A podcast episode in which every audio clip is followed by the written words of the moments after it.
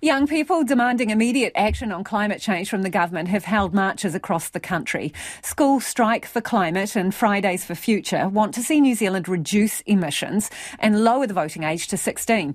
Reporter Anna Sargent and video journalist Samuel Rillstone were among the crowds.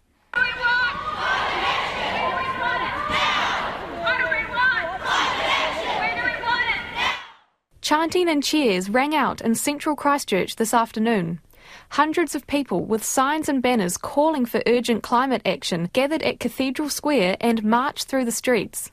High school students led the charge. 17 year old Aurora Garner Randolph is one of the organisers of School Strike for Climate or Tahi. The adults that we trust to take care of us, to protect our planet, are not doing their job at all. And so we feel that we need to do anything that we can to hold them to account.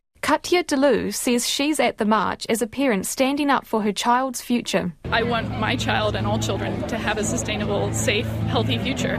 The government really has been dragging its feet on doing anything to reduce agricultural emissions, which is really disappointing. In Auckland, hundreds of people, including Minister Marama Davidson and City MP Chloe Swarbrick, gathered at Victoria Park following the protest to Auckland Council. The crowd was full of families, kids young and old, all saying more needs to be done.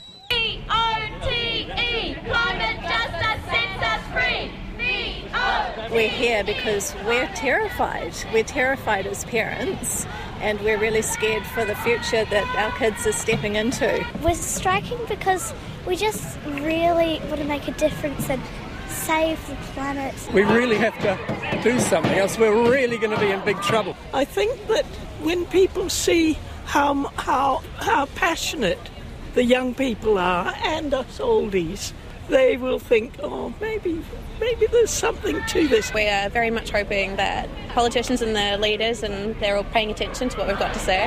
When our future is under attack, stand up, fight back.